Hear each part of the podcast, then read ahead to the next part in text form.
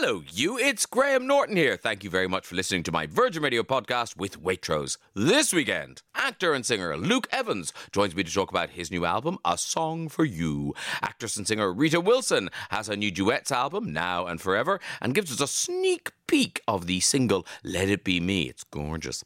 Suede's Brett Anderson fills us in on an exclusive Virgin Radio gig they are doing next month. Show chef Martha cooks the best mac and cheese and has some Christmas gift ideas. We've blown off the dust and swept all the cobwebs off the Waitrose Christmas wheel as it makes a welcome return for 2022. And we'll be putting our heads together to solve your dilemmas in Graham's Guide. But first, Maria has a pup date. How is Dolly? She's been poorly. Um, I've been. I listen, Graham. I have spent as much this week at the vets as they spent on the World Cup in Qatar. Frankly, um, she's been diagnosed with pancreatitis, which I think is manageable. Um, and she's been very, very poorly. And it's it's a design fault, Graham, that they can't speak and tell you what's wrong. I suppose it's like having a small baby as Yeah. well, because you have to just intuit what's going on. So now she's on a special diet, so she just has to eat sludge for the rest of her life, very low fat. I mean, he's very similar. I put a tweet up that say, "Who knew that the hardest part of being an adult is figuring out what to cook for dinner every single night for the rest of your life until you die?" Yeah, really. Which now Dolly doesn't have that problem. It's sludge from here on in, Mm. basically for her. More sludge. At least you know what's wrong. That's good. It's good you know what's wrong. Yes. Yes, yes, yes, yes. I went to a wonderful thing yesterday, Graham. Um, can I just tell you? It's a thing called Posh Club, and it's not posh at all, but I mean it is. But it's for people who are, can I say, no longer young. I hear you. I hear you, yes. You and I are in that category, but who don't see anybody, who are maybe lonely, who don't get out, and blah, blah, blah. And it's once a week, well, it was, that they go to this lovely hall which is decorated. It was a Christmas one yesterday. And there's entertainment and sandwiches and mince pies and cakes and company. It's like a big party, and everybody was in their tinsel. And lovely um, Siddy from a band called uh, Message from the Ravens sang Que Sera Sera, and they all sang along to it, whatever will- will be. And my goodness, I could not stop tears coming out of my eyes, Graham. Aw. But you- they well- have lost. Oh, they've lost. They've lost their They've lo- hall. They've lost their funding Oh. um, from, you know, this is happening all over the country, I know, but it's so important. I talk to people and they were saying, this is, we don't go out, but this is the thing that we do and it sets us up for the week. All of that. It's just, it's heartbreaking, but I think they're going to crowdfund. Two of the organisers, Anna and Wendy, are crowdfunding. It's a wonderful afternoon. And you and I will be there, Graham. I can tell you that with our walking sticks and our frames at some point singing Que Sera Sera. You were there yesterday, Maria. I know, I know, but I felt I was set apart slightly. it's that terrible. But I wasn't. It's terrible thing when you got to think, oh, I, I fit in. oh, it's, like going on a cruise ship and realizing, oh, this is suitable for me. I quite like, I quite like little ramps everywhere. I, No trip hazards here. Tell me about your week, please. I haven't spoken to you for ages. well, I had a very dramatic week. I had a colonoscopy, Maria. That's what I had. Oh my Yeah. goodness, you told me about this last weekend. You have to take that staff and then excavation for the nation, I think, happened. doesn't it? Yes, it was. It actually they've changed it now. So Oh, yes, do uh, so tell. the I love our conversation. Well, no, the, all I would say is they've cha- they've changed the prep, so the prep is longer. But less dramatic, if you know what I mean. Uh, Yes, I it- do. Yes, it's less. I quite liked the drama, I have to say, when I had it with my appendicitis. Uh, no, I'm. I, So, uh, oh, good. yes, it was a bit. You know, I, it, this was more kind of trouble spot rather than war zone. Uh, Oh, so good, it, yeah, it was good, good. good, good. And then, uh, and and actually, the nice lady who uh, did it uh, told me my prep. She, excellent prep, she said. Excellent Oh, prep. Graham, you are good at so many things. Put it on your CV quickly. Get it on there. I did this and I got 10 out of 10. And what's nice about a colonoscopy is you can actually look, even though you're a bit woozy from something they give you to stop your bottom closing, um, you, can, you can look at things on the screen. You can actually see inside your own body. Did you watch that? A little bit. A nice, a nice, A little a, bit. a nice nurse from somewhere uh, foreign was going. Uh, when did you last eat seeds? My goodness, have you got a tree growing?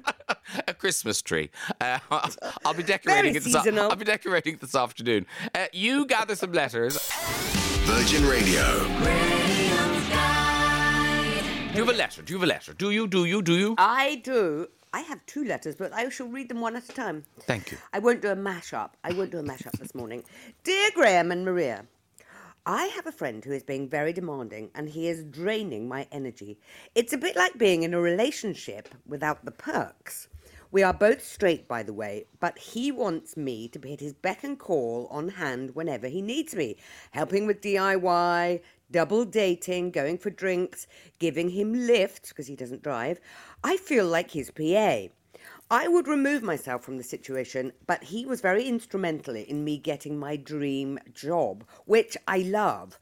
I would hate it if he got cross and made things difficult for me at work. How do I approach this with him? That is from Craig in Leith. Oh, Craig in Leith, this is a very thorny issue here. I mean, I can only hope that the double dates you're going on, one of them pays off so that he kind of doesn't need you so much. I, I think the way you deal with this, I mean, ha- what damage can he do to you at work, really? You've got the dream job, which you love, so presumably you're very good at it. So don't forget that. Keep that in the equation. But you've got to make yourself be less available, Craig, in Leith. You've got to be busier in your life, even if it's pretend, because you know, he can't keep treating you like this. He sounds a little bit lonely. Maybe he's thinking, I got him that job. He really loves that job. He owes me big time. So, you know, come and saw some wood, drive me to the station, whatever. But you can't do that. That's that's not friendship. That is basically you're right. You're his PA, and he's treating you a little bit like, uh, you know, uh, uh, somebody he's employing, frankly. So I would just say, gently, gently remove yourself. It may be that at some point during one of your social events, you can say to him, Oh, mate, I've been very busy. I've got other stuff to do. I can't quite be as available to you as you would like me to. Hope you understand. Graham, what do you think?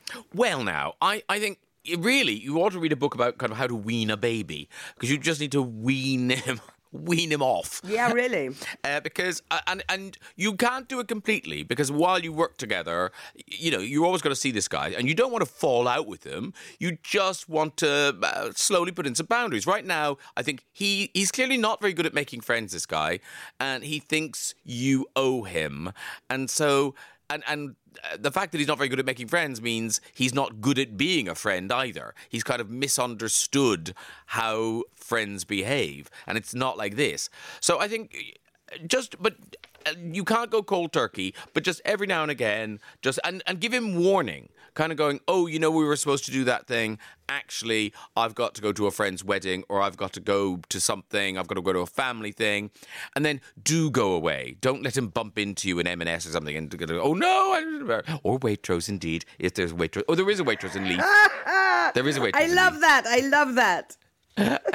So eh, I just think I just think you've got to slowly, slowly, you know, see less of him, but you will still see him. You will still see him, and that'll be okay for a bit. And then eventually, one of you will will leave this job, and then you can dump him entirely. Uh, that'll be the end of it. I mean, I also I think Graham, don't you think that if you try and introduce others into the equation, so it's not just the two of you. So when you go out for a drink or whatever, there's a lot of people, so that you can sort of share the load, and also he might then make attachments to other people that um, can provide him with some of the things that you are providing him with, you know, which is basically, as you say, life uh, lessons and skills and so on, and learn how to be a friend, so that you're not doing it all yourself. It feels like you're very on a very lonely path with with this guy, and um, you know, um, spread the love. But isn't it different? Isn't it weird how some people just aren't good at that? Some people, like this guy, is clearly he's never going to find this easy because he's always going to kind of get it wrong. And I, I think it's not Craig can't tell him you're getting this wrong. This isn't how friends behave. This is the. It's just I don't know what it is. It's just a weird thing. Maybe Graham, he could sort of approach it in terms of because they're double dating, he clearly wants a, a, a, partner, but maybe they can have a conversation about a partner and how one has to allow them their own lives and you can't be too needy and too demanding in a relationship because that is a that's going to put people off. So, you know, introduce it in that way, just vaguely mention about, oh, isn't life hard sometimes and you expect people to do this and then they do that but we've all got to compromise. We've all got to accept that others have like something like that. I don't know. I'm talking nonsense now. Well, look, let's uh, throw it out to the listeners. Do you have advice for Craig in Leith with his very needy, sort of non-friend, really? But I, nice that he calls him a friend still. That's good. Uh, Ian and Preston. Craig, have you tried saying no? I don't want to. Thanks. Maybe he thinks he's helping you with opportunities to do new things. Also, if your job is permanent, no one can take that away from you now. Well, they can't take it away, but it can be less dreamy. I'll tell you that for nothing. Dear Craig, tell him that you have decided to go green and use the bus more. Therefore, he will have to become more reliant on his own. Stephen Cambridge. But then Craig has to get the bus. I mean, that's his new problem. Dear Graham Maria, I, I'm being forced to use the bus. Good morning, Graham Maria. Craig, the drain on your emotions of being uh, of being made to feel beholden to a fake friend are demoralizing for you. Maybe when you're out together, people mistake you for a couple and the wrong vibes are being sent out. Also, your dream job exists elsewhere. Think about looking for that job and unhook yourself from this selfish individual. Be free. Oh, Cheryl in Minehead. Oh, there's some tie dye in her wardrobe, isn't there? There probably is, Cheryl. Uh, thank you for that, Cheryl. Craig, Sometimes you can just say no when someone asks you to do something. You don't even necessarily need to give a reason. Your time is your own to use how you see fit. Regarding your dream job, he may have got you in the door, but it is your skills which are keeping you there. They would not employ you if you weren't good for them. That's Andy. Wise words from Andy in Surbiton. And finally, Annie is in Horsham. Craig, buy your friend a couple of drive- driving lessons for Christmas, then offer to supervise while he practices. Nothing on earth causes more arguments, so you will either fall out big time or he'll pass his test and be able to do all those things he now relies on you f- uh, for. Win win driving lessons for Christmas. What a simple idea. Uh, thank you, Annie. Thank you, everyone, for your help with Craig in Leith. Graham's Second letter, please. Here we go. Dear Graham and Maria, I was in a relationship with a man for two years named Paul, almost 20 years ago. We were in our early 20s, okay, and while the relationship was loving and passionate, it was also volatile. After one argument too many and him having one one night stand too many, I left him and we had no more contact. That was until two months ago when he messaged me on Instagram saying he had stumbled upon my profile. We began messaging and chatting, and to my surprise, we got on really well, and he has definitely matured in the last 20 years. He asked to meet up, which we did, and I was shocked by the rush of feelings I had. He then emailed me saying that seeing me had made him fall in love with me again, and he desperately wants to give it another try. I am, or I thought I was, happily married to a wonderful man, but my heart is conflicted. I've shared this with a few close friends whose opinions are split down the middle stay or go. I want to speak to my husband about it, but he is very sensitive, and I know that he would be furious and upset in equal measure about the contact. I've not replied to Paul despite a barrage of messages. I don't know what to do. Help. And that is from Tom in London. Oh, Tom in London, you better run because here comes the hand grenade that you're about to throw into your life just look at your letter again. Read it again, Tom in London. The one night stands that happened 20 years ago will happen again. Leopard spots, etc. He's just been thinking, oh, who did I like when I used to go out with him? Oh, yeah, him. I'll get in touch with him. I mean, you are happily married, Tom in London. You, your partner is sensitive. You've already broken some trust by going and meeting this guy, Paul, and not telling your husband about it. You know, the deceit has already begun. Stop it now. Close it down, change your password, change your Instagram, do all of those things. I mean, how perverse the heart that always wants what is out of reach just put all that energy, Tom, in London, into making your relationship with your husband better. If there's something missing, make it better. Paul is a non starter. It will only end the same way. You'll be left with nothing and lonely, and you will break many hearts, including your husband's, which you don't want to do. Think about it. You're happily married. This is just a, the long longing for fresh flesh. I think. Graham, what do you think? Well, Tom in London, can you hear, can you hear my eyes rolling? like I can. Like, I can. Like really? Like I love that he's definitely matured over the last twenty years. You haven't, Tom. You moron. Like this is so. this is so so stupid. It's so stupid. Of course, this guy kind of finds you on Instagram. He's not attached to anyone. He's going, oh yeah, let's do that again. Oh, I'm so in love with you. No, you know He's, you are the one with everything to risk, Tom, and do not risk it for this guy. Uh, Paul, you've been out for a couple of years. It was vol- like it was volatile arguments all the time. He cheated on you, and now he's come sniffing around on Instagram. You know you're probably not the only one he's doing this to. You know, Paul's living his best life. He's having a very nice time. Nothing at risk for him. And you, stupidly, have somehow got caught up in this. That you, honesty, Tom, really just shut this down. I mean, leave your husband if you want to, but don't leave your husband for this guy because this guy is not the one. Uh, it was something that was suitable 20 years ago, and even then it wasn't suitable. Now. Yeah, don't leave your husband, Tom. That would be madness. Don't leave your husband. I love that he emailed you and then you met up, and then he says, Oh, meeting you has made me fall in love with you again. One meeting and a few messages. He doesn't know what's happened to you in 20 years, how you've changed, what differences there are, other than you are now married and happily married, Tom. Remember, remember. Yeah, I mean, it, it, it's the sort of thing. Yes, this might happen in a Hallmark film, and it's lovely, and you meet each other all these years, you know that sort of thing. But in life, no, no, Tom, no, no. No, I like no. the Hallmark film though. Who are you casting as Paul, the interloper into this marriage? Who do you think? I think Paul Mescal. Oh no, Luke Evans. Luke Evans. He's on the show later. Oh uh, yes, yeah. he's on the show. Has he got time? He's got his album coming out. Well, that's true. That's but that's recorded now, so you can just do some promo and uh, yeah, quickly nip, uh, mention it to him, Graham, and will, we'll I, write it in the week. And we're filming it in London, so it's fine. I mean, it's not hard to do. Uh, that's grand. Well, Tom, thank you very much. Uh, you didn't copyright your life, and we're taking it. Uh, uh, no, seriously, Tom. Uh, I, I, I do listen to us, and and the friends that are split down the middle. Who are the friends who are on the other side? What friends are telling you leave and go back to Paul? Uh, I wonder what the listeners will say. A good range, a good range of responses uh, from you, the listeners. Lynn from Wirral, I'm with Lynn here.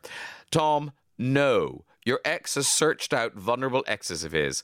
Sadly, you are probably not the only one he has done this to. Please cut contact ASAP and concentrate on the happy relationship you do have. Now, here's the message I told you we'd get. This is from Dave from Carlisle. I'm very surprised it's Dave from Carlisle, it's the one, but it is. From a person who is hooked up with an old flame. Strange parallels to my life.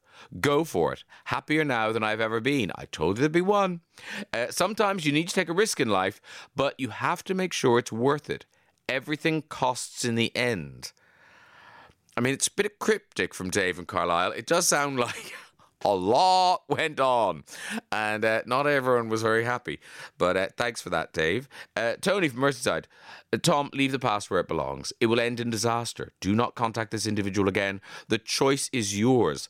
Less happy than you are now, or even worse, more unhappiness than you could possibly imagine. End your marriage if you want to, but not because of this bum. Ooh, Tony from Merseyside. He's not pulling his punches.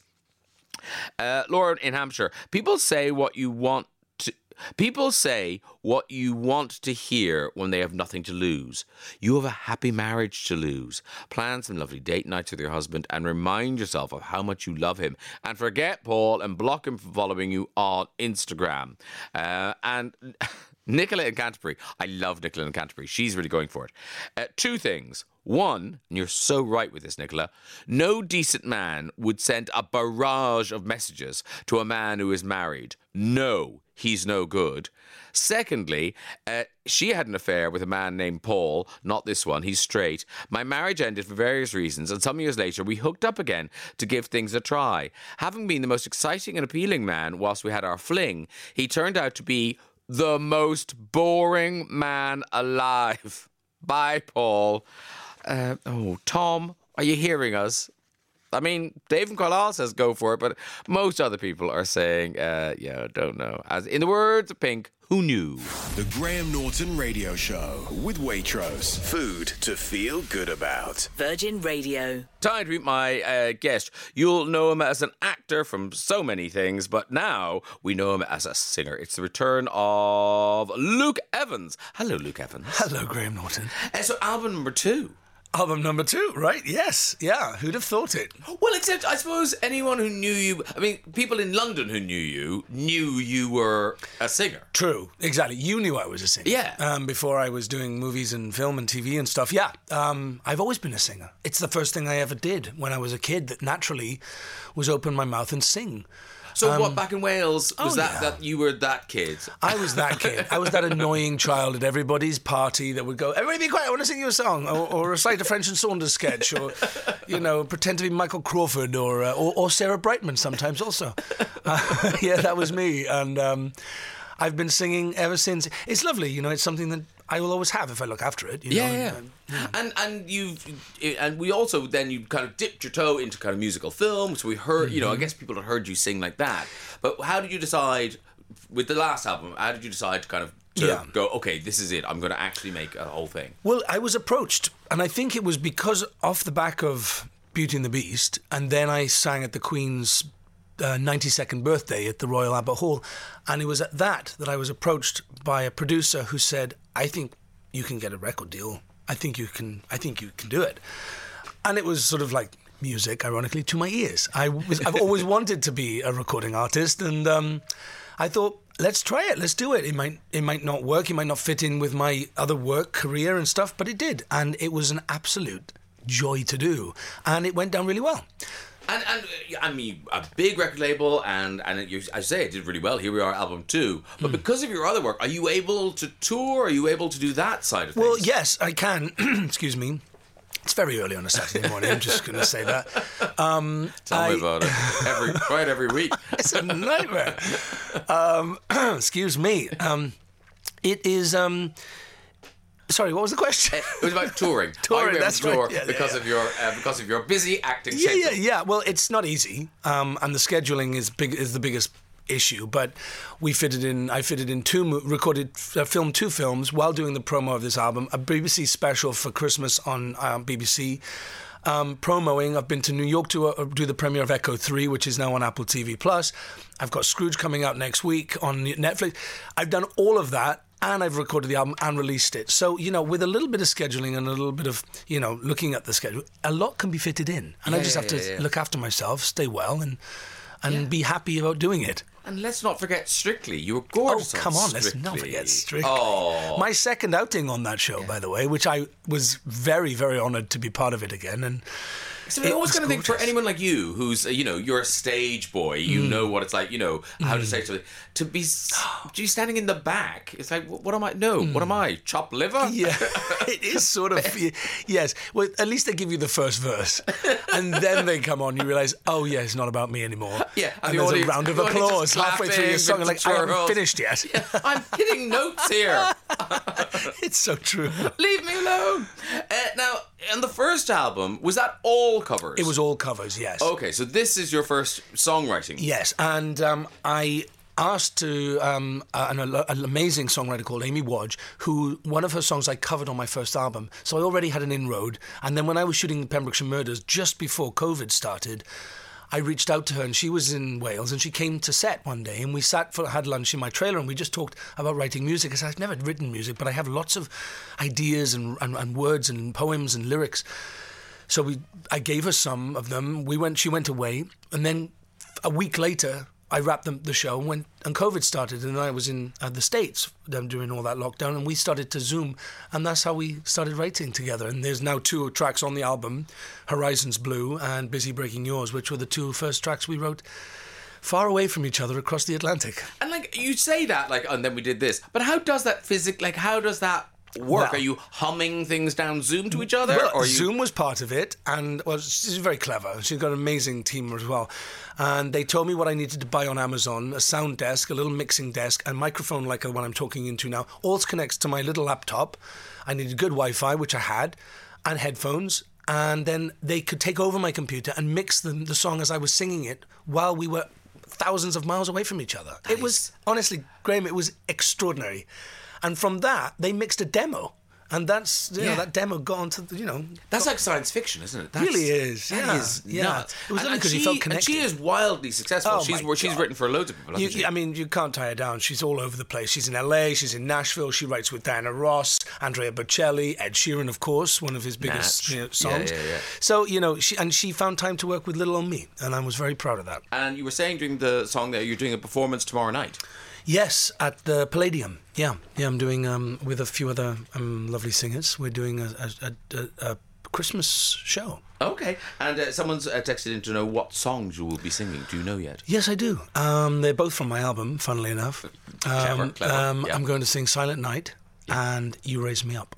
Okay. And you'll be out the back uh, selling your CDs out of uh, uh, the trunk of your car. Yes, many many boots of many colours. Yes. You'll be there. Um, uh, there's a couple other questions from listeners. Uh, people want to know. Um, uh, so uh, on this album, you duet with uh, Nicole Kidman, Charlotte Church. That's right. Is that the only two? Yes, Yeah. only two. Yeah, yeah. Uh, so they want to know what what other singers do you, do dream of doing a duet with? Well, um, the, the list is endless. I mean, at the top of the list would be people like Adele, Celine Dion, Shirley Bassey, uh, uh, Tina Turner. Um, I, I mean, back then, in this BBC special that I did, which uh, I did four duets with four amazing singers Beverly Knight, Ollie Murs, LeAnn Rimes, and Nicole Scherzinger. And they were all on the list. Oh, so wow. I, I bucket listed three, or four of them in one night. You know, were- I ticked them off, and it was epic. Talking about ticking it off, what's the TikTok thing with Nicole Scherzinger? What's that about? I don't really know. I just came off the stage. I mean, um, Ollie and Nicole are very big. I now realise on TikTok. They're TikToking all day long, whatever that means. It probably No, doesn't really, make sense, yeah. does it? Virgin listeners now glazing over. Oh, they're, they're talking about TikTok, darling. I, shall I put the kettle on? Um, and I came off the stage at the end of my show, and they were all raring to go, and they were like, "Come on, come on!" And they'd op- they'd found this huge container lift which you could put a car in. So somebody had kept the doors open. We all got in, and then I had to pick, quickly pick up this routine of this Beyonce "Cuff It" song, I think it's called. Yes, yes, yes. And um, so, and the result is that TikTok video, which has now gone viral everywhere, and uh, yeah. No, yeah. what's weird is I now realise I saw this. I saw this, and I'm afraid my thing was, where's that lift? I'm sure I know that lift. Where, where is It's in the? ICC in Newport. I, I don't know. You don't lift. know. I don't know that lift. Funny! Uh, you mentioned there before the before we listened to uh, Horizons Blue uh, about your Netflix uh, Christmas Carol. Is that Hmm. a you play Scrooge? Is that a musical? Uh, it's a musical. Yeah, Oh, it it's, is? It's, Okay, it's oh, the music of Leslie Bricusse, and it's. Um, Oh, so it's that Scrooge? Yes. Oh, wow. yeah. And it's a full animation. Um, it's beautiful. I I am very excited about it coming out because it really does feel like a proper Christmas film, and the music is stunning. And uh, yeah, I sing all the way through it. it's not are, fully. you, are you live action or no? No, no, it's all animation. So I'm the voice of Scrooge. Okay, and when does that hit Netflix? Olivia Colman is uh, Oh. Christmas Past. Jonathan Pryce is Marley. I mean it really fantastic voices. That's it's really Netflix money. Hell yeah, hell yeah. That comes out on the second of December with the album at the same day. Yeah. So clever, it's Very clever, clever, through. And you also mentioned Echo Three. Tell us uh, quickly. Just tell us about Echo Three. Echo Three is um, on Apple TV Plus. That's what I did all of last year when I was out of the country in Colombia shooting this ten episode big military geopolitical drama, which is just really based on a family, and it's about a I play a Delta Force special operative soldier from the U.S. Army whose sister gets kidnapped by the militia in the Venezuelan borders of Colombia, and. Um, I go there with her husband, who's also one of my unit soldiers, and we go to find her. And it is not easy. And we take, take the length and breadth of the country to find her. And what's amazing about those shows now is they're the scale of a hmm. movie. They're that sort of Oh, budget, that is, sort of yeah. thing. But it's over 10 hours. Ten hours. hours. Yes. As an actor, how can you sustain? Because you know it's like you're in a hmm. movie, but you're in four It movies. It's a lot. You have to really pace yourself, and also, you know, some of the the later scripts we didn't get until halfway through, and you're going, "You're kidding me? We're going to be doing that?" I don't think you know. It really. So you have to play, pace yourself, but also you have an amazing writer. Mark Boal, who won an Oscar, you know, he's an he's an incredible screenwriter. Hurt Locker, Zero Dark Thirty, Yeah. he wrote the script, and he, so his, you see all his talent in this in these scripts, and yeah, it was very very very cool job. Uh, listen, you are a busy man. You're doing. Uh, you're out the Palladium tomorrow night. Uh, the album you can order it now on your website, LukeEvansOfficial.com. The single is out now, and uh, that's Scrooge on Netflix, Echo Three on Disney Plus. Did you say Echo Three on Apple. Apple Plus? Uh, yes, Apple, Plus. TV Plus. All those pluses, all those. It's on ten. Just hold down the little microphone and go Echo Three. yeah, exactly. And see what comes up. uh, Luke Evans, always lovely to see you. Thanks, Take care of Graham. yourself, sir. Bye bye. The Graham Norton Radio Show with Waitrose. Food to feel good about. Virgin Radio. I am joined by my first guest of the day, producer, actor, and now she's got an album out, Now and Forever Duets. Rita Wilson joins us. Hello, Rita Wilson. Hello, Graham Norton. How are you? I'm very well, probably not as good as you. You were telling me while the record was- you were at the Royal Albert Hall last night. That's right. I was uh, performing for uh, in Jools Holland's show that he had two nights at the Royal Albert Hall, which was incredible. I was doing a duet from my new album, um, which is called Now and Forever Duets. What an appropriate name for a duet album! and we did Let It Be Me, um, and I did that with Richard Hawley. Oh, right. Well, we're going to hear the Jackson Browne version in just a, a little bit off the album. Now, this album, is this like, I mean, what is music in your life? Is music always in your life, or is this a return to music? How does it happen? Oh, I love that question. First of all, music is always in my life. And in some ways, it's not necessarily a return to music, but it's sort of like allowing the music to come back in a way. So, um, because I when I I think anybody you ask this question to, they always know the answer, which is what did you always love to do when you were a kid? And someone will immediately tell you what it is. Oh, I loved and you'll fill in the blank. And for me it was always music. And but at 14 I started working and uh, that was acting and that sort of took the path of least resistance, I should say. But also I I didn't play an instrument and I didn't read music and I didn't know how people did it. How do you get into a band? How do But you also, if you find success as you did, you're not going to go, "Oh, this is the wrong success." you know, you're just going to go, "I'm loving this. Yeah, great." Well, also, was- my dad was a bartender. I'm a first generation American. My dad came from Bulgaria. My mom was Greek. And it was just all of a sudden, I was like, this can be a job.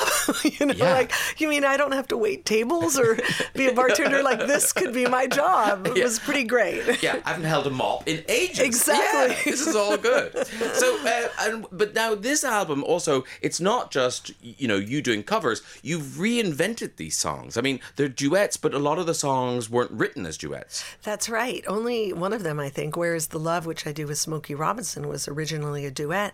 But when I started conceiving of the album and thinking, all right, uh, you know, these songs are fantastic. They're classics. We love them. How how can I see them differently or reinterpret them? And to me, it was finding songs that could be conversations between lovers, and that's really what the uh, inspiration was. How do we have these these conversations? And then when it comes to the recording, because you are a producer, you're one kind of producer, are you very, very hands on in the studio, or do you let someone else take the reins and kind of create the sound? Well, it's definitely a, a, an it takes a village situation, you know. And uh, my co-producer Matt Rollings has also been my pianist since my first album AM FM, which was also cover songs. So he's spectacular and incredibly talented. He does the arranging. Um, we we all agree on the musicians because we've worked with them over and over again, and it's such a collaborative process. But I'm very thankful to have somebody as knowledgeable as Matt Rollings. And the people you duet with, it's such a kind of wide range. You know, I'm sure you've got an amazing phone book, but were all of these people in your phone book or no, no, No, not at all. Um, I didn't know Smokey Robinson. Um, I didn't know Willie Nelson. I didn't know. Um, I'm trying to think who else is in there that I didn't. like Leslie Odom. Jr.? Did you know him? No, I had only met him briefly when he was doing Hamilton. Um, and I think, you know, people responded to the idea and the concept of of what we were trying to say and they loved the songs. For example, with Leslie, you know, we started out with a huge array of songs that we were going to sort of our wish list of songs. And then as we started going through those, we thought, okay, we have to eliminate the ones that don't make a good conversation. Yeah. So when we went to Leslie and we said, um, you know, here are the three songs we're thinking of that you and I could do together, he immediately chose Massachusetts because he loved the Bee Gees, and he, when he got married to his wife, "More Than a Woman" was their first dance at their wedding, which I thought was so sweet and a kind of lovely full circle. Yeah, yeah, yeah, yeah. And when and people like Willie Nelson, if you don't know Willie Nelson, you know you come to him with expectations. And was he what you thought he would be? Everything, everything. He's one of those people that is just for me because I grew up listening to Willie Nelson. And, you know, when I grew up, radio was AM radio and you were exposed to so many genres. So there were so many people and artists that were influencing, I think, my later taste in music. But Willie uh, is a person that he's still working. He's nominated for a Grammy this year. He's going to be 90 years old. Wow. And the poignancy of singing Paul Simon's Slip Sliding Away with Willie singing a line like, the nearer your destination, the more you're slip sliding away. I always think, oh my gosh, I wish I, I hope I'm 90 and able to sing that song. Yeah. you know, Is it funny how lyrics change so much depending on who's who's singing them? Well, yeah. that and and not only that, it's sort of who we are too. Like what our interpretation of those lyrics are when we're 20 is very different than when we're 50. Yeah. Uh, people can see you on the television uh, later this year because you're doing the Royal Variety. Yes, I'm very uh, very amazed and very thankful to be doing it. Have you done it before? No, no, this is the first time. And, you know, I went to drama school here at LAMDA, the London Academy of Music and Dramatic Art, and it used to be on the Cromwell Road. And I would drive by on the bus or walk by uh, the Royal Albert Hall. And I, I really thought to myself, there's uh, who goes there? How do you go there? How do you get in there? Like it was just a dream, and now here I am. I just, it's mind blowing. And uh, do you know what royal you're getting for your Royal Variety performance? I don't know. I, I haven't been told yet. I'm sure it's going to be announced soon. Maybe William or William McKate. I don't know. Yeah. I don't know. It's Yeah. very exciting, all of it. Okay, well, you, someone will be there. yeah, Yes, someone, yes. someone will see it. And who are you duetting with? Oh, the fantastic Gregory Porter. I know. Oh, I know. that It's so voice. incredible. I just, he's an amazing singer and an amazing person. I can't wait to do it. And uh, we were talking there about you know you uh, inviting the music back into your life, you know, and you said that you'd done that that live performance with Jackson Browne already. So are you kind of game ready all the time, or you know, at the drop of a hat, if you hear the, the opening bars, are you are you on the stage? Hopefully, with a couple of vocal warm ups and some lessons from your teacher. Yeah, I mean, it, it's so funny because I don't think there's a performer alive that isn't just always eager to get on stage. I remember having a conversation with Kenneth Branagh once. This is so funny. I said, Isn't it amazing? You know, like I've had to perform. We were talking about performing on stage and how you have to, it doesn't matter if you have strep throat and you have 103 degree fever, you have to get up and do the show. And he says, Oh, yes, there's nothing uh, like a cure.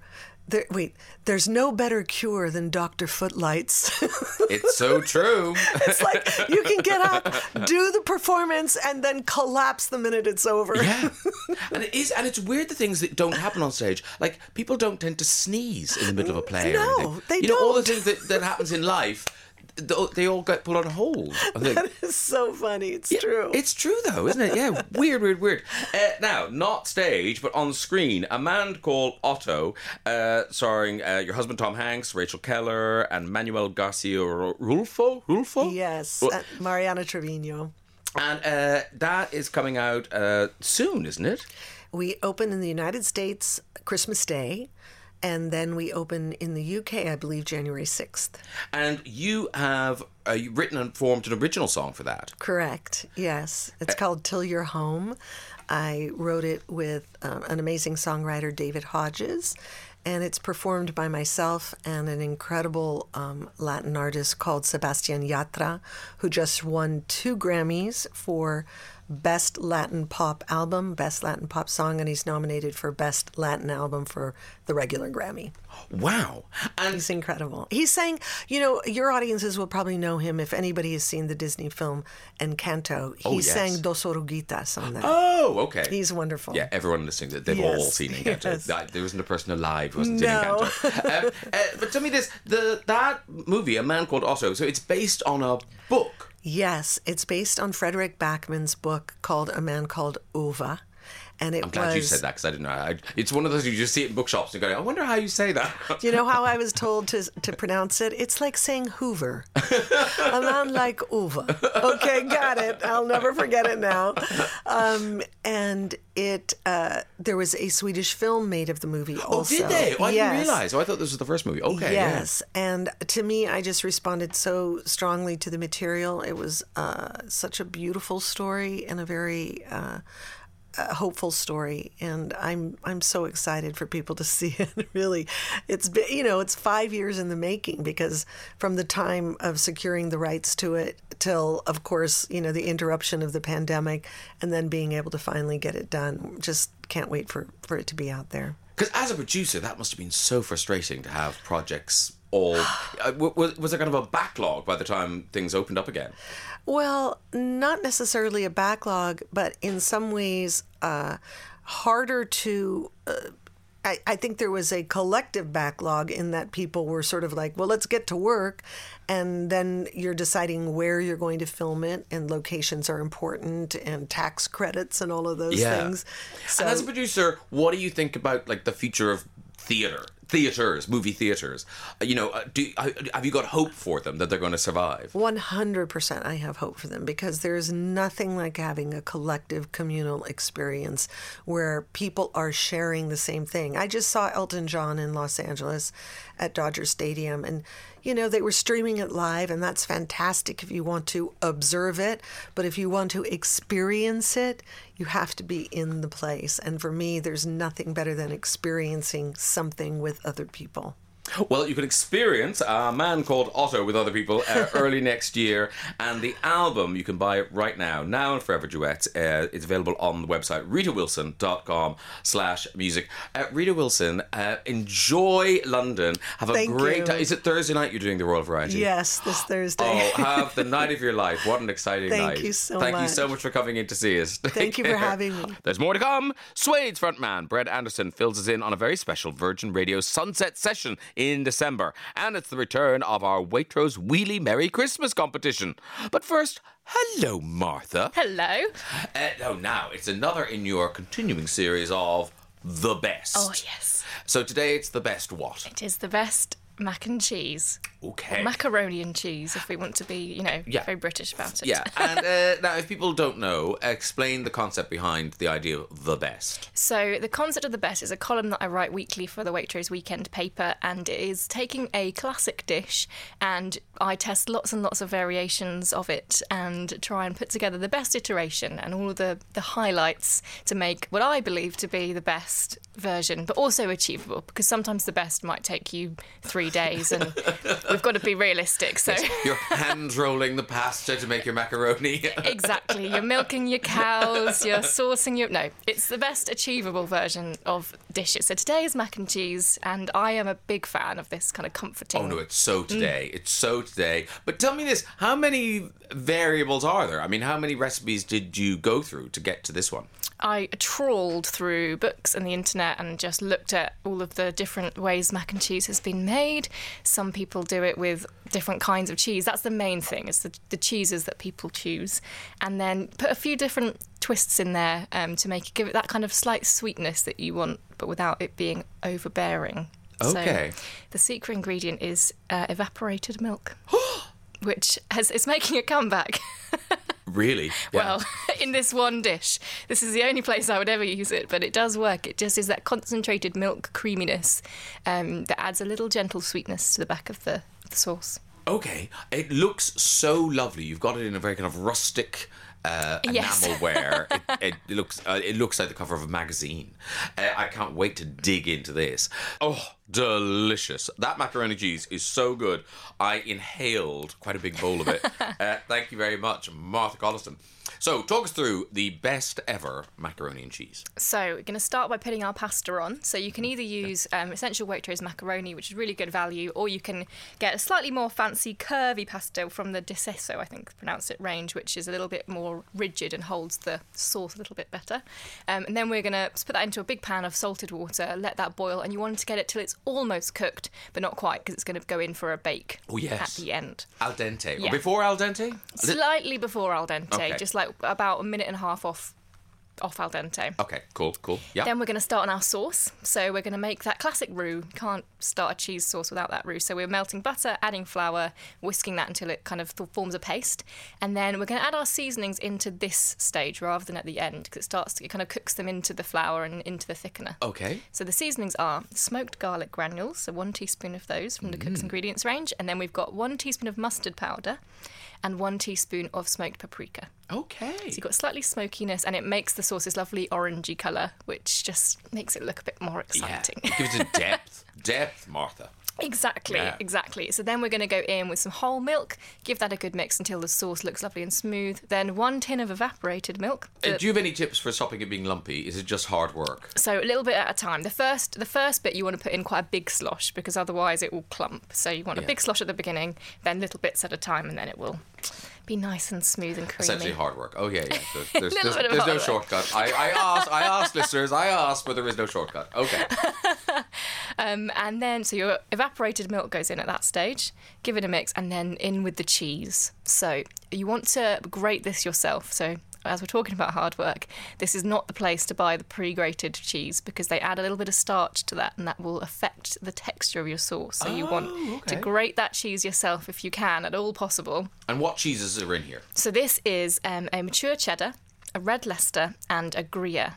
So you should have that combination of salty cheeses, kind of more caramelly sweet cheeses like the Gruyere, and then the red Leicester gives a lovely bit of colour as well. Again, depth. Depth. Yeah, depth. It's all about depth. But you can actually use most cheeses that you might have in the fridge, and it's a good recipe to use up those little bits that you might have lurking from the end of a cheese board around the Christmassy party period. Yes. Yeah, yeah, yeah, yeah. it's nice to get those in there. Um, so we're going to put uh, kind of two thirds of the cheese into the sauce, mix it until it's lovely and melted. Then we'll combine that with the pasta, stick it into the into an oven-proof dish, and sprinkle with the rest of the cheese. On top. And that then it- lovely top, crusty top. So yeah, you, Gorgeous. oh, you've got to ha- you've got to be able to break through it to get to that kind of gooey pasta. And the sauce ratio is another thing that's important in this because it's very easy to not make enough sauce. Then you end up with kind of like sticky, clumpy pasta. Nobody wants that. No, you want it to fall off the spoon once it's been baked. So it oh. goes Oh. into the oven for 10 minutes and not long at all, just for the cheese to melt and the top to set, and then onto the table straight away. And where do you stand on adding little things to it, like a bit of, you know, chopped up ham or a bit of, you know, tuna or something? I like. I mean, I'm not sure how I feel about tuna. I don't know why. I Don't know why that kind of caused a reaction See, within I, me. I would like to. Ha- I would like to put a You'd can put of some- tuna in there. Okay, you you do you, Graham. I, I have I do like to add things to it. I wrote a couple of variations for people to try. So I wrote one Thanksgiving variation, which is very apt Yeah. because we've just had Thanksgiving, Yeah, a which bit late is now, but yeah, yeah. a bit late, but you know. it would have been apt, but now you've got to keep this recipe for a year. So you can buy in Waitrose a slow cooked turkey leg. So you just need to cook heat that up. Then shred that up and mix that in with your sauce. Put a little bit of cranberry sauce in dollops on the top and a sprinkle of um, kind of a rosemary crumb on the top. And that's a Thanksgiving one. And the other one is my favourite one, which is a kimchi mac and cheese. Oh, wow. Oh, this it works so well because it's got that real acidity. Yeah. So you buy a tub of that raw kimchi, and you mix a little bit in with the sauce and put some over the top, and a little um, sprinkle of chili flakes, and that is that's the best one. And you are a gourmet chef. Thank you so much, Martha. Don't forget, recipes past and present can be found on the Graham Norton with Waitrose hub. You just head to waitrose.com slash showchef to see all of Martha's recipes. You can also check out the recipe on our socials at Virgin Radio UK. You will see some bubbling cheese if you visit that right now. Uh, see you tomorrow, sweet or savory? Um, we're going to be going in for some Christmas gifts. Ooh, hello. Martha. Oh, they gave me some jingle bells. Jingle bells, you see. we thought that jingle couldn't sound any worse, but it can. You can put some bells on it. so you bring us a lovely Christmas gift idea. Uh, what? So is the idea we're going to be between now and Christmas? We're going to get a few of these. Yes, we're going to have a few each, I believe, every Sunday for the next couple of weekends. Lovely. We're going to have a different Christmas edible gift idea. So I'm going to be little Christmas fairy with some lovely, hopefully lovely Christmas treats. well, if you don't think they're you lovely, we're, we're all lost. You get to decide whether you think they're lovely or not. okay, so what is what are you kicking off uh, the uh, these gifts with? So, kicking off with something savoury, because most edible gifts you'll find are sweet, but we're going to go with something savoury to start with. So, we've got a sticky sweet chili, pepper, and bourbon jam. Okay. Yeah, so it's got a little Christmas sparkle Now it's called there. a jam, but it's not. Re- I mean, you wouldn't put it. You wouldn't put it on bread, would you? I probably wouldn't recommend it. It's definitely more of a chutney. Um, Yeah. But it's got quite a lot of sugar in there because we're using so many chilies. You need the sweetness to kind of um, balance it out, balance the flavour. So more like a relish. Yes, Yeah. a Like- relishy, a I, relishy I thing. see you've done a serving suggestion with cheese. I have. I thought it would be a bit mean to just give you a spoon to, to dive in and taste this this dish. so I put some on some cheese on some crackers, and it goes really nicely because it's so it's got a lovely kick to it, and then it's got that like notes of the alcohol, so it works really well with hard cheeses. So this is uh, Waitrose Old Winchester cheese, so a British cheese. It's a bit kind of got a few caramel notes in there. Okay, and uh, and you've uh, packaged it beautifully. It, it look, it, it looks like a gift. It looks very artisanal, may Oh. I say? very very homemade in the best possible way. yeah, but in a nice way. Yeah, exactly. And uh, what, how hard is this to make? Does it take forever? And does it last forever? So it's not hard to make. It takes a while, and it will last a while. Okay, so you could make it now, and it'll still be good for Christmas Day Oh if you yeah, give it to people and absolutely, everything like that. absolutely. As long as you've sterilised your jars properly, you'll Oh. be fine. Already a top tip. All right, I'll tell you what, I'm going to uh, have some on cheese and crackers. Okay, I, I've now tasted it. It is delicious. Uh, very nicely paired with the cheese and cracker. I, I was saying, though, I would quite like a glass of red wine now to to wash it down. complete the to Yeah. complete the party. But no, it's got a nice kick to it. It's got some heat. It's Yes. packing. It's packing. It's got a lot of chilies in there. yeah. Okay, so how do we make it? So you're going to start by taking your jars. Now I've got these kind of two lovely Kilner style jars from John Lewis, and then you want to sterilise them. So you could do it. I've done two very large jars, so you know, big generous gift. But if you wanted to do like mini little gift for the neighbours kind of style, you could buy little tiny jars. Yeah. You want to sterilise them by filling them with hot water and sticking them in an oven at a low heat because it will just kill any bacteria, which will make your jam last a nice long time. So Okay. People don't have that pressure of eating it in the next three days. Yeah, before mold is all over. Yes, Oh. exactly. Oh, look at that. Penicillin. yeah. if you've sealed them well and you've sterilised them well, it should keep for a good couple of months. Okay. Um, and then we are going to start preparing all of the ingredients that go in. So if you've never made jam before, this is a lovely, good way to get started because we're going to take basically all of the ingredients. So we're taking 12 chilies and de-seed as many as you want to reduce the heat. So you get a lot of heat from the seeds in chili. So I de-seeded half of them and got rid of those seeds, and I left half with seeds in. Oh, so I would have thought that would make this hotter than that, but actually, it's it's absolutely it's spicy. It's got a kick, but it's not overwhelming. You don't kind of think, "Ow." Yeah, absolutely, absolutely. And then we're taking an onion, so one large onion, chop that into chunks. It's all going into a food processor. So you could be there chopping a while for this, but instead, you can if you don't have a food processor, you can still chop, and it really is a gift made with love. But if you want to put it in the food processor, like I have, Yeah. the chilies go in, onion goes in, and then we've got a big jar of roasted red peppers. So again, we're not going to switch the oven on and roast all our peppers and de-seed them because it takes forever. Yeah. So we're buying this lovely big jar. They're really concentrating their flavour and they've got a slight char to them as well. So those are perfect. They go into the food processor along with some ginger, five cloves of garlic.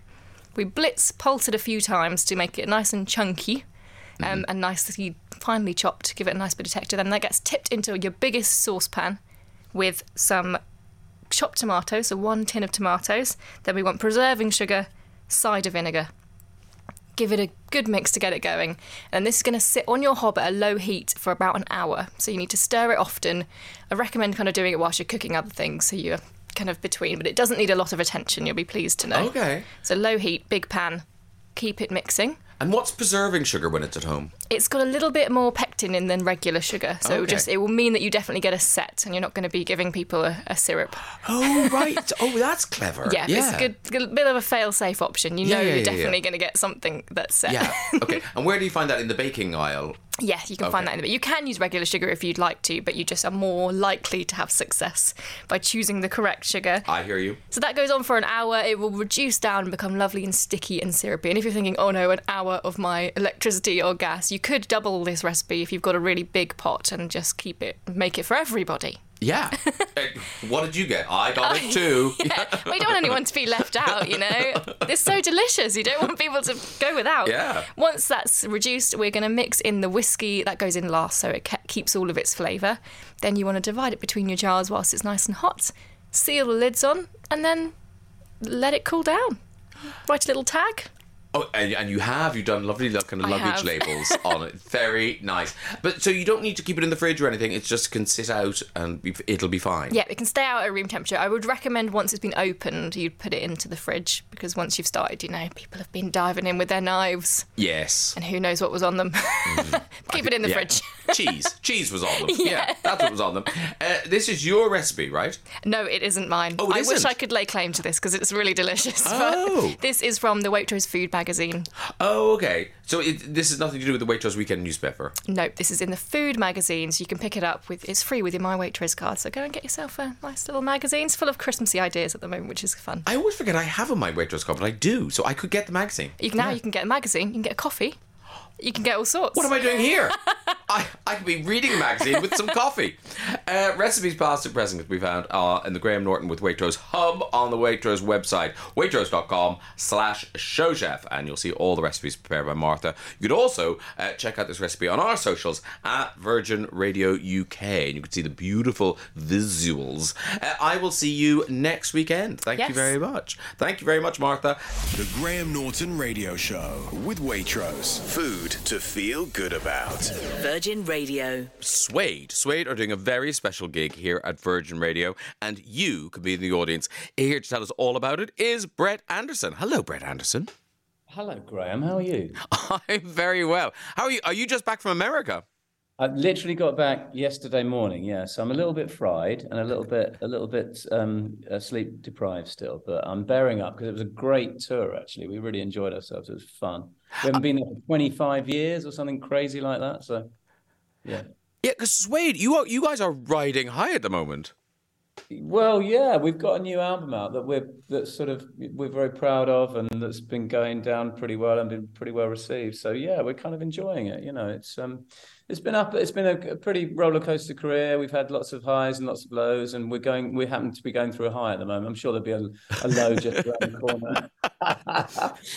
But it must it must feel good to be back on a high and kind of you know look at each other and go, wow, we've got here, we've stuck with each other, and here we are. Yeah, I mean, yeah, it's been, you know, we've we've always just sort of stuck at it. We've always just sort of done what we do and and uh, and not really kind of worried about what's going on around us really. And sometimes people like it and some people like it less. And at the moment people like it, which is great. So it feels good. And we we we we sort of love what we do. We love we love writing, we love making new albums. Um, I've I've always been sort of slightly wary of of kind of bands of our sort of age that that just do nostalgia stuff. um, I, I've never wanted to do that. So uh, making new music, writing new songs has always been where it's at for me, you know. Well, Autofiction is the new album, uh, but let's talk about this gig. It's uh, Virgin Radio. It's called yeah. the Sunset Sessions. So uh, when is it happening? Oh, it's happening on the seventh of December, I think. Yes, you're right. To my yep. information sheet. um, I've got the same. Uh, I've got the same bit of paper. If you, if you, you drop the, the ball, I've got it here. Okay, we're, we're together. I can get. I think we can get through this one, right? Yeah, it's a bit of teamwork. Yeah? So you give some more information now. Yeah, so here's the idea. So you, you're doing it's called the sunset sessions. So it's in the afternoon. I think it's three o'clock, three o'clock in the afternoon. Uh, if it's yeah. a day like today, there won't be a lot of sunset visible, but hopefully you'll get a nice clear winter's day, and it'll look beautiful. The the backdrop of kind of London behind you uh, at the top of the tower. Yeah, if it's if it's the same place that I think it's at, it's uh, we've we've been there before, and it's an amazing, amazing view out over, over London. We were, I think we were there um, we, we we did kind of Chris Evans a couple of a couple of months ago, and we did an interview there. And it's an amazing, amazing view. So it, uh, it's going to be quite spectacular in that sense. Yeah, no, that's where you're going to be, and it's a tiny gig. I mean, I think it's about a, maybe hundred people are going to be in the, the, kind of glass wedge of the building watching you. Um, yes. But uh, so listeners can attend this gig. Is that correct? I think it's correct. Yes, I think there's some sort of competition-y thing or something, but you'll probably you probably got the details. I do indeed. Okay, uh, if you want to see a Suede and like what you know when you, you guys you're you, when you're on tour, you're playing these big venues. So, so to see Suede in this space with that backdrop at this time of year will be really, really special. So you just go to virginradio.co.uk slash win and you register for your chance to win a pair of tickets. So don't worry, you don't have to come on your Todd. Uh, you'll get a pair of tickets, but it is, I'll warn you, in the afternoon. So you'll have to skive off work, uh, you know, just maybe take a long lunch. Uh, it'll be worth it. It'll be worth it. I'll guarantee it'll be worth it. Even just for the just for the view alone. Forget about the music. The view's pretty good. Yeah, I was saying that earlier. If you want to nose around the building, uh, yeah, come on in. Um, and what and. Uh, presumably you haven't got your your uh, playlist yet, but it, it, presumably it'll be a mix of new and old. Yeah, well, well, you know, with, with the, the, new album, we're, we're playing a lot live at the moment, so it'll be some of that, and we're chucking a couple of old old tunes as well. You know, we we kind of, I think it's good to look at both. You know, I think you can learn from your old songs and you can learn from your new songs. I like playing both. I'm kind of very proud of of our of our whole kind of back catalogue, really. You know.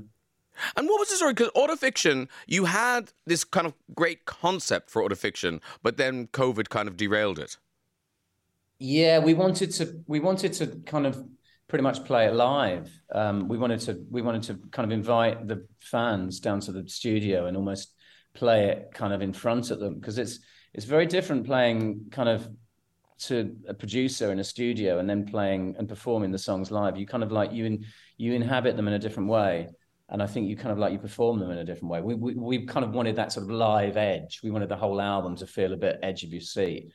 Um, and that's the way we wanted to do it. And then COVID happened, and it completely kiboshed the plans to do that. So we did this sort of weird thing where where we got lots of the fans, the fan base, to kind of record bits of the album. So there's a couple of little snippets on the record. There's a song called um, "That Boy on the Stage," and there's a song and there's a song called "Personality Disorder," where you can still hear fans in the background chanting. Um, so thanks to them for doing that. And it's as I say, it's a very small gig. It'll be under 100 people. And if you register, you could win a pair of tickets. You get two tickets, but you will have to be free in the afternoon. Uh, and hopefully you'll see a lo- lovely sunset. If people don't get lucky, uh, they can see Suede. You are on tour in this country. Was that next year? Uh, we are on tour in March, yeah. yeah. Okay. So um, pretty pretty much the whole of March. So there's we're doing we're doing about sort of 20 gigs or so, I think.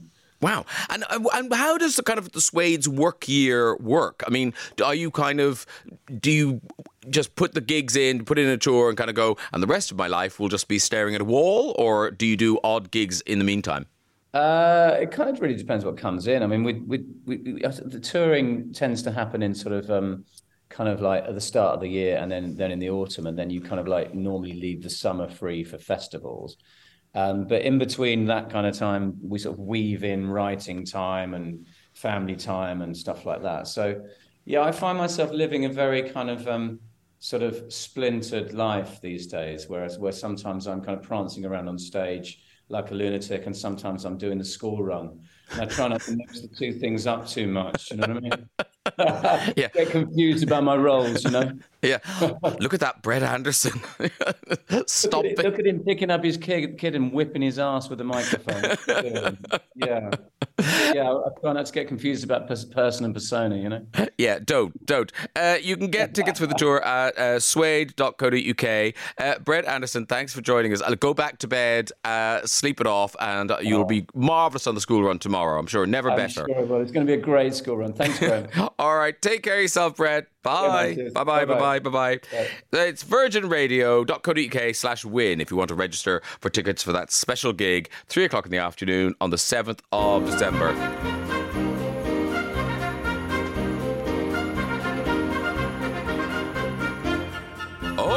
We are playing the Wheelie Merry Christmas competition. There are 10 prizes, Waitrose prizes, up for uh, for grabs on the wheel, including there's Leckford Estate Brut, that's sparkling English wine. There's a big Waitrose party food bundle, smoked salmon, limoncello, there's mince pies, Christmas pudding. There's uh, a £500 Waitrose voucher you could use for Christmas entertaining. Uh, it's all there to be won. And I believe playing is Helen. Hello, Helen. Good afternoon, Graham. How are you? I'm very well. Now, where are you, Helen? I am in Melton Mowbray. Home of the pie. Now, no, pi- no, no. There are mince pies, but uh, and, actually, and, and actually, there is a uh, pork, winter vegetable, and pancetta roll as well. You'll be interested Oh, to know. lovely. Yeah, I thought you'd like that, Helen. All right, so you get the idea. We spin the wheel, and whatever it lands on, you get. Okay? Yes. And you could win big, but you will win something. Okay? Well, that's lovely. Yeah, any anything to win. Exactly. You know what I mean? Like, uh, yeah, yeah. The, none of none of the segments are nothing, so you will get something. But before we can spin the wheel, I need you to answer a very simple Christmas question. Okay? Okay, I'll Now, try. There was a time when I thought everyone would know this, but probably there might be some people who don't know this. But hopefully, you're not one of them, Helen. You know this. Okay, Here we go. all right, fingers crossed. Okay, Helen, complete the name of this Christmas carol. Once in Royal. David City. You are right. Yes. Well done. No, I had a slight panic because I bet you there's lots of people who don't know that anymore. But uh, but you oh, really? you knew it. You knew it. Okay. So are you are you ready to spin the wheel? I'm ready. Yes, keeping everything crossed. Okay, I'm gonna wheel myself across to the wheel. Do see? Okay, here we go. Here we go. Hang on one second. Uh, give you the big spin now. There it goes. There it goes. Around it goes. Where it lands, nobody knows. It's still spinning. It's still spinning. I, I may have I may have overdone it. Oh, it stopped. It stopped. And you have won Heston's Hidden Christmas Pudding Orange. It's a, Oh, lovely. Thank you very much. it's a Christmas pudding. Now that's one thing you don't have to worry about. You've got a Christmas pudding. Absolutely. That's amazing. Thank you very much. Uh, is there anyone I'd like to say Merry Christmas to or hello to while you're Uh, on the yes, radio? I'd like to say Merry Christmas to my wonderful husband Chris and my son Owen, who is keeping very quiet in the conservatory with his friend Josh at the moment, um, and just all your listeners because love your show and uh, yeah, thank you for making Saturday and Sunday mornings lovely. Oh, Helen, uh, I, I wish we were giving you more than a Christmas pudding now. You should, you should have said all of this before I spun the wheel. I'd have tried a bit harder. Uh, listen, enjoy your pudding and thank you very much for playing. Take Oh, care of yourself great. Thank you for having me on. Take care. Bye bye. All right, cheers, Helen. Cheers, cheers, cheers. Thank you so much for joining me on the Graham Norton Radio Show with Waitrose. And hey, make sure you are following us on our socials at Virgin Radio UK to see everything from Graham's guide to gorgeous dishes from show chef Martha. Speak soon. The Graham Norton Radio Show with Waitrose. Food to feel good about. Virgin Radio.